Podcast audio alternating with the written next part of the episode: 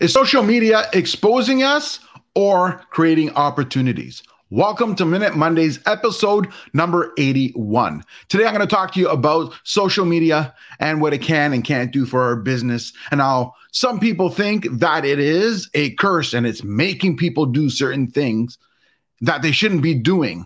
But I'm here to tell you that all social media is doing is exposing people for who they really are. It's sort of like when you give a person money.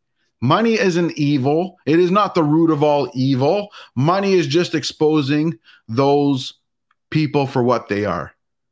Social media is the same thing. What, what's happening is so many people did not have a platform or medium to get out there and get their personality seen. So everyone around them has a certain perception of them. So what ends up happening is now they got online where they got the freedom to express whatever they want, and you get to see who they really are and what their personality is about. Now, now it does not have to be all negative because it also creates the opportunity for us to project our services, for us to project our good intentions, for us to get out there and be able to do all the things we needed to do, like to get all the messaging we wanted, to be able to reach people in ways we've never reached before. Imagine wanting to help people and, and bring your services to people around the world. Social media gave us that opportunity. It gave us ways to connect to people, even though they're not in our local region.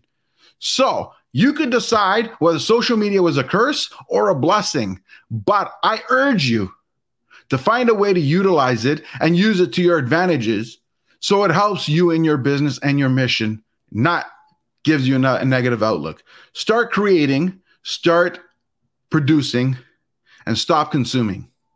This is Minute Mondays, episode number 81.